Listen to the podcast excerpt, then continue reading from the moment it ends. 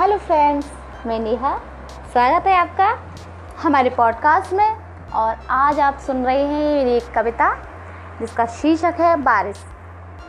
आजकल तो वैसे भी बारिश का मौसम आ रहा है मतलब चल रहा है। और बारिश जो होती है, सभी को अच्छी लगती है। बट स्पेशली छोटे बच्चों को बारिश बहुत अच्छी लगती है। वो बारिश को देखते ही ऐसे चहकने कूदने लगते हैं और सोचते हैं कि जल्दी से बारिश में भीग लें। तो मैंने बच्चों की और बाकी सभी की इसी छोटी छोटी बातों को कुछ पंक्तियों में पिरोया है। तो चलिए सुनते हैं। टिप टिप करती बारिश आई टिप टिप करती बारिश आई, संग में कितनी खुशियाँ लाई। मेढक टर्टर करने लगे, पेड़ भी झरझर झरने लगे। मेंढक टर्टर करने लगे, पेड़ भी झरझर झरने लगे।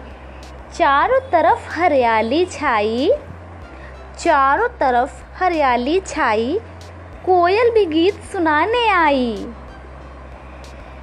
पंछी चिंची करने लगे, खुली हवा में उड़ने लगे। पंछी चींची करने लगे, खुली हवा में उड़ने लगे। कितनी अच्छी, कितनी प्यारी बारिश सबको भिगोने आई। टिप टिप करती बारिश आई, संग में अपने खुशियाँ लाई।